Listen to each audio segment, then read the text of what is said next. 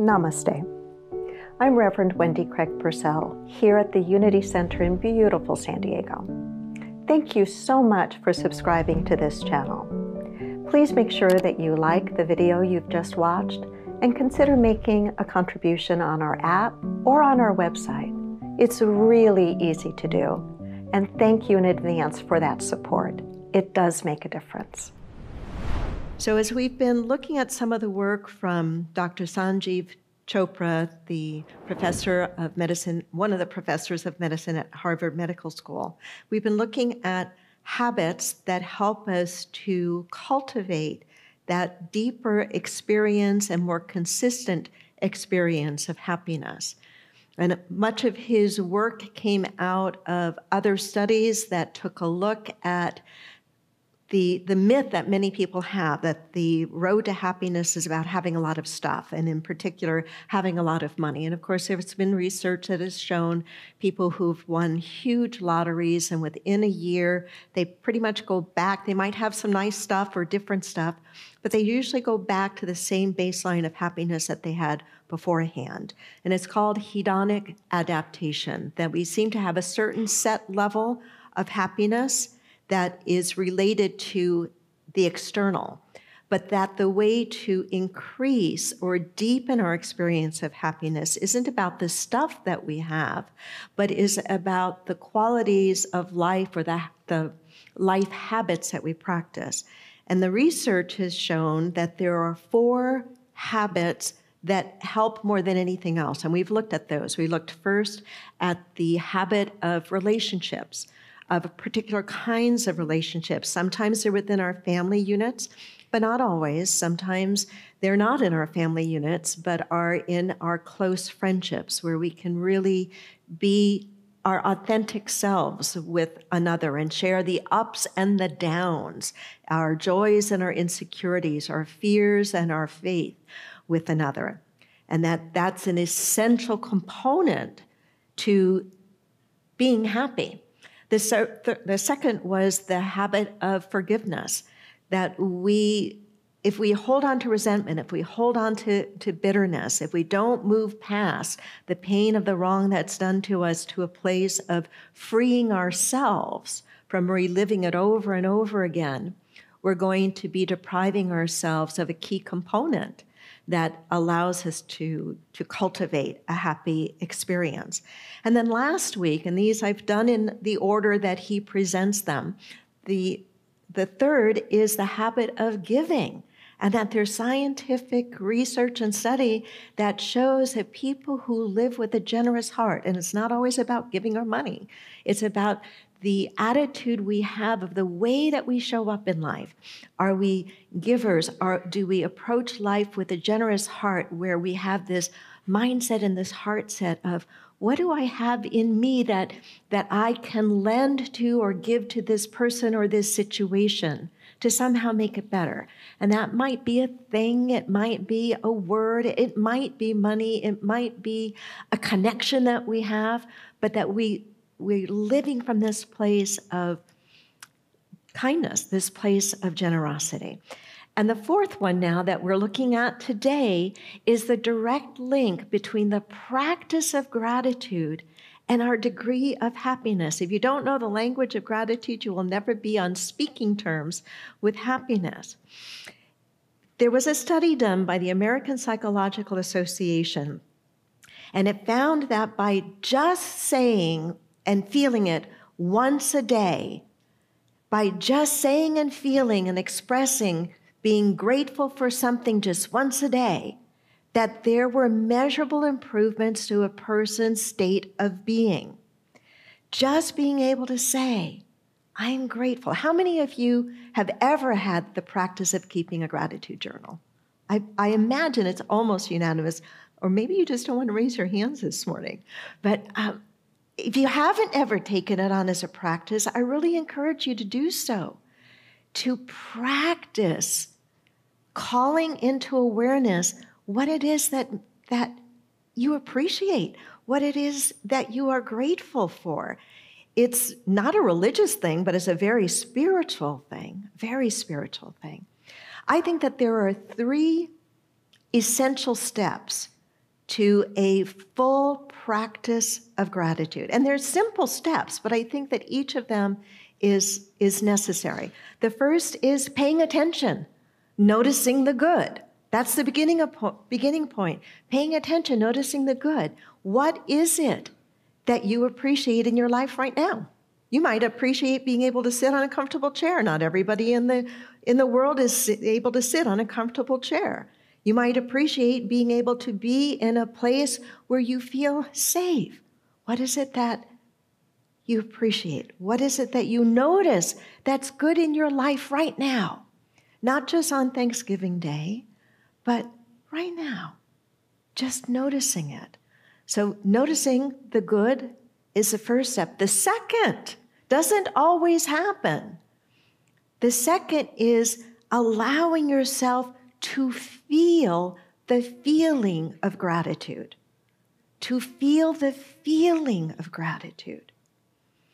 How many of you are familiar with the Institute of HeartMath? Can I see by show of hands?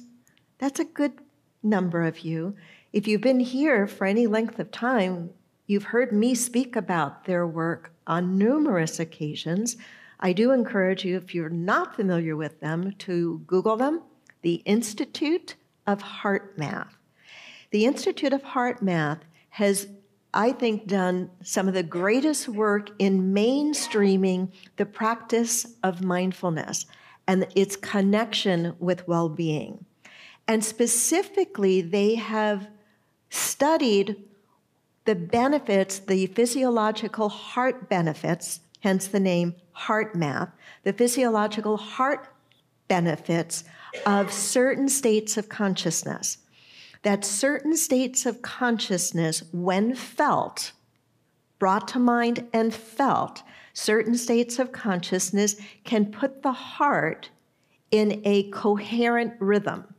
And when the heart muscle is in a coherent rhythm, there are all sorts of beneficial effects, physiologically, beneficial as well as emotionally and relationally beneficial. And these things have been measured. And the interesting thing is, out of their research, they have identified the top four qualities or states of being, consciousness, to practice that most quickly put the heart in the state of coherence.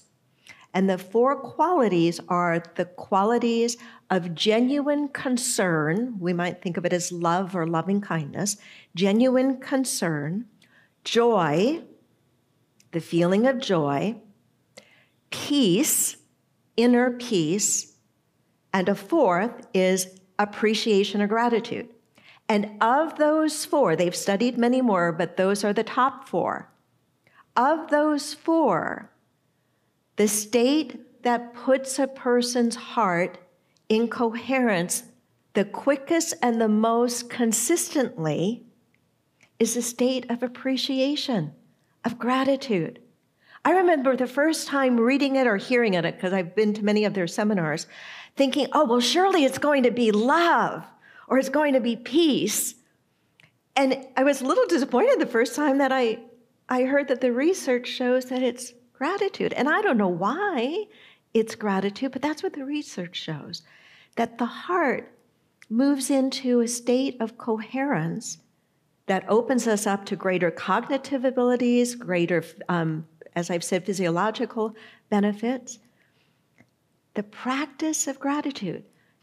If I were to say to you right now, with your eyes open, call into awareness someone or something in your life that you are really grateful for.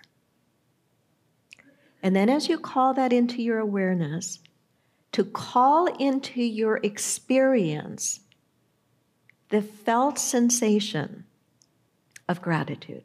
I know you know what gratitude feels like inside of you. I know you know that. The practice is to call it into experience, not just to name the thing that we are grateful for. That's a good practice. But to move into the state of feeling appreciation, of feeling gratitude. To me, the magic in that is that it's not dependent upon anything changing externally. Nothing changed for you externally when I asked you a moment ago to move into that felt state. And yet your internal state changed. And what we know in metaphysics is that when our internal state changes, when our consciousness changes, when our consciousness, consciousness is lifted up and gratitude lifts it up, we give off a different energy. We vibrate at a different level. And like tuning forks, we begin to attract new and different and better experiences into our life. And then the third is to take action, to do something with that feeling.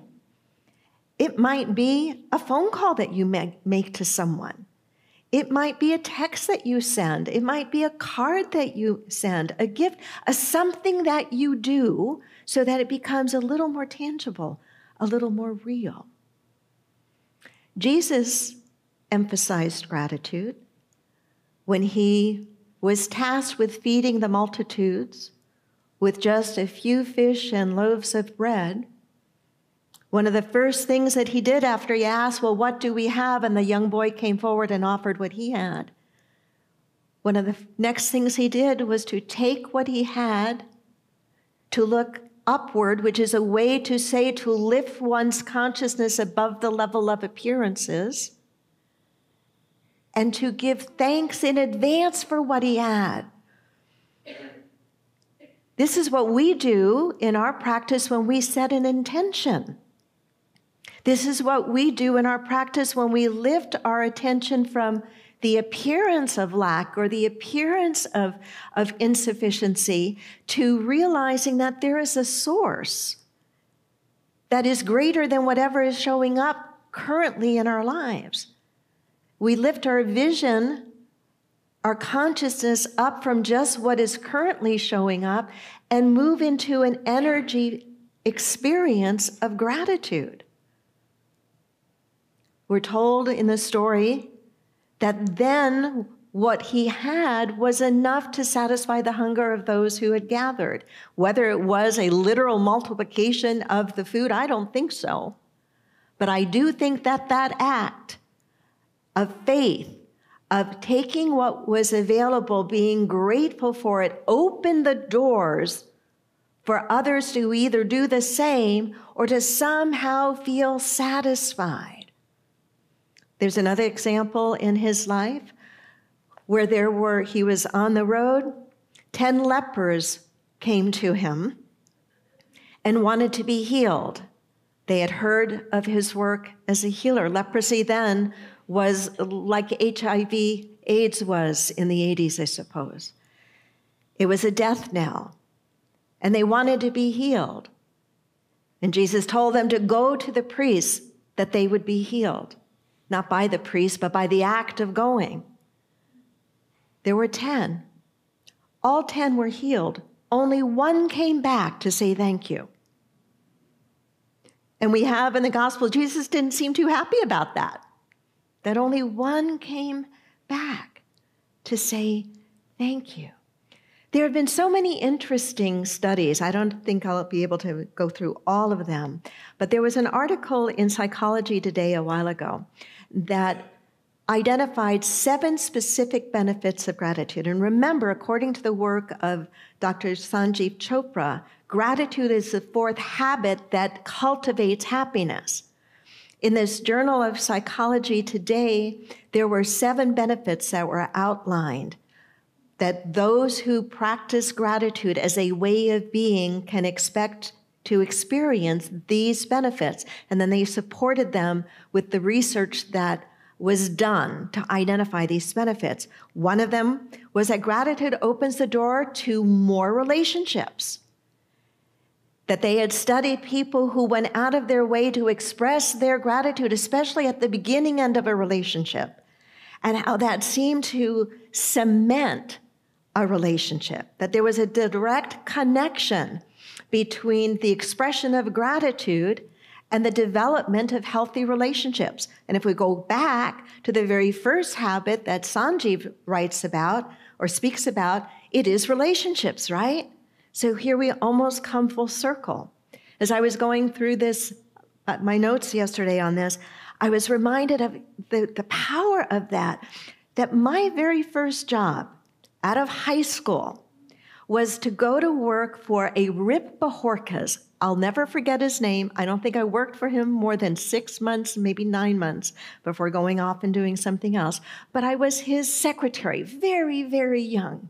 And I was so excited when I had sent my resume and got called in for an interview, scared to death, wasn't sure if I had done well, left the interview and remembered that my shorthand teacher, besides teaching us Gregg shorthand, some of you know what that is, most of you don't probably, said, Remember to always write a personal thank you note after you are interviewed. And I did. Mr. Bojorquez told me afterwards that was the reason I got the job. Never forgot that. A simple thank you note. Change that relationship or open that relationship. A second benefit that the psych- listed in psychology today is that it improves our health. Well, of course it does. When we are in the energy of a feeling, when we are in the energy of feeling gratitude, of feeling appreciation, we're going to have fewer aches and pains. The studies show that. There was a 20 a study published in 2012 that said that those who practice gratitude not only improve their health by lowering toxic, toxic um, hormones in their body, but they seem to cultivate a better attitude about taking care of themselves. They tend to work out more, or walk more, or eat healthier.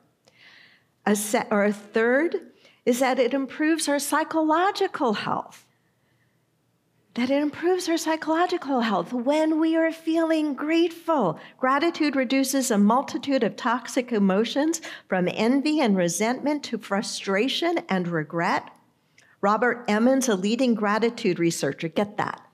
Wouldn't that be fun to be a researcher in the field of gratitude? Robert Emmons, a leading gratitude researcher, has conducted multiple studies on the link between gratitude and well being. His research confirms that gratitude effectively increases happiness and reduces depression. A fourth, that gratitude enhances empathy and reduces aggression. That's an interesting one. That's an interesting one. That gratitude enhances empathy and reduces aggression. A study out of the University of Kentucky found that, that participants who ranked higher on gratitude scales were less likely to retaliate against others, even when given ne- negative feedback. They experienced more sensitivity and empathy toward other people and a decreased desire to seek revenge. I wonder what would happen if we introduced the practice of gratitude, and maybe it's already in there in our criminal justice system. What might, what might that do? Would it have any benefits? I doubt that it could have any harm. A fifth, that grateful people sleep better. There was a study done that suggested that those who have difficulty sleeping, if they were to spend the 15 minutes prior to putting their head on the pillow and attempting to go to sleep and write down their gratitude, that they could expect to increase the amount of sleep that they got. It still boggles my mind. I know I said this last week, but it still boggles my mind that these very basic things kindness, relationships, a practice of forgiveness, what we're looking at today, gratitude, that have been so much a part of our teachings in unity, nearly 150 years now, but way beyond that we can see these general ideas, I think, in the teachings of the Buddha, certainly in the teachings of, of Jesus, that now we have science that's looking at them and saying maybe there really is a connection between some of this inner stuff, this consciousness stuff, this way of thinking and being stuff that really does have positive impact. Maybe we should study it and, and research it and then feed that information back.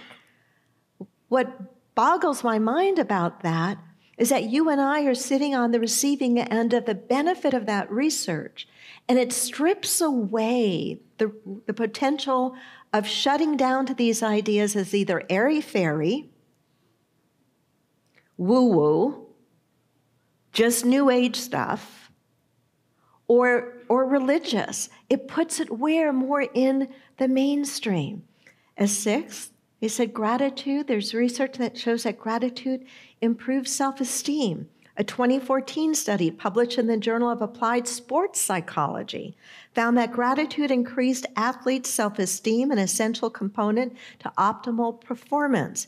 Other studies have shown that gratitude reduces social comparisons. Rather than becoming resentful toward people who have more money or better jobs, a major, a major factor in reduced self esteem, grateful people are able to appreciate other people's accomplishments. The seventh point benefit they, they, that they pointed out was that gratitude increases mental strength, that it lifts up our ability to process things, to think through problems. I find all of this compelling. I find all of this validating for that simple practice of saying each and every day I'm going to spend a few minutes thinking about and then cultivating the feeling of gratitude and acting upon it. This past week, I've done this um, off and on over the years. This past week, I sent out probably 40 to 50 handwritten thank you notes to some of the members of our community. My hand was exhausted. I must be out of practice, um, but I purposely, and if you couldn't read my writing, I apologize, purposely wanted to write thank you notes to people. And while it was fatiguing on my wrist, I've got to tell you the joy that I felt doing that and thinking about each of you as I was writing to you, those of you I sent a, a note to, the joy that I felt in doing that. On Friday morning, I sent a, a, a blessing, a Thanksgiving blessing, via text to many of you. And while that was a group text that went out, what was not group was that those of you who responded, and oh my goodness, so many of you responded so quickly, I was overwhelmed with the text coming in thanking me for sending you a blessing. And then I did my best as I'm trying to get my turkey in the oven and all of that stuff on Thanksgiving, responding to probably two thirds of them. And I try to pick up on the ones I missed um, the day after. But there's something that happens when we extend ourselves in gratitude.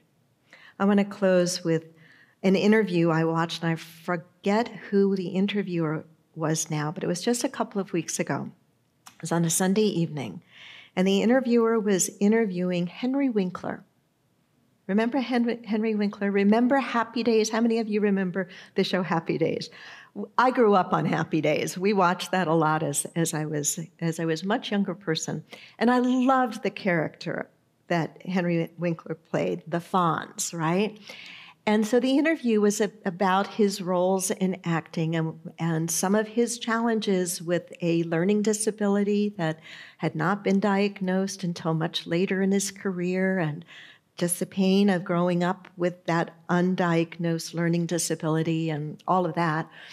But the interviewer said to him, You know, you have the reputation in Hollywood of being the kindest, nicest person in Hollywood. Everybody, when they think of you, they think of the kindest, nicest person in Hollywood. And Winkler's response was fascinating to me. He said, I don't know about that. I don't know if I'm the kindest or the nicest person in Hollywood. But I will tell you this I think I'm the most grateful. He said, I think I'm the most grateful. And then he went on to say everything I've spent the last 20 minutes trying to convey. How his expression and experience and feeling of gratitude is so much a part of what he is and how he is with people, that he doesn't know any other way of being, but he thinks that that, that gratitude, that appreciation for who he is, the, the life he's been able to create, even out of the hardship that he's, that he's endured, that he has never taken any of it for, for granted and is so grateful for it. He said, That's what I think is important. And so I leave you with that thought. I leave you with that thought. And I leave you with the invitation to pick back up or to start anew a practice, a very specific practice of gratitude, and reap the blessings of it. Namaste.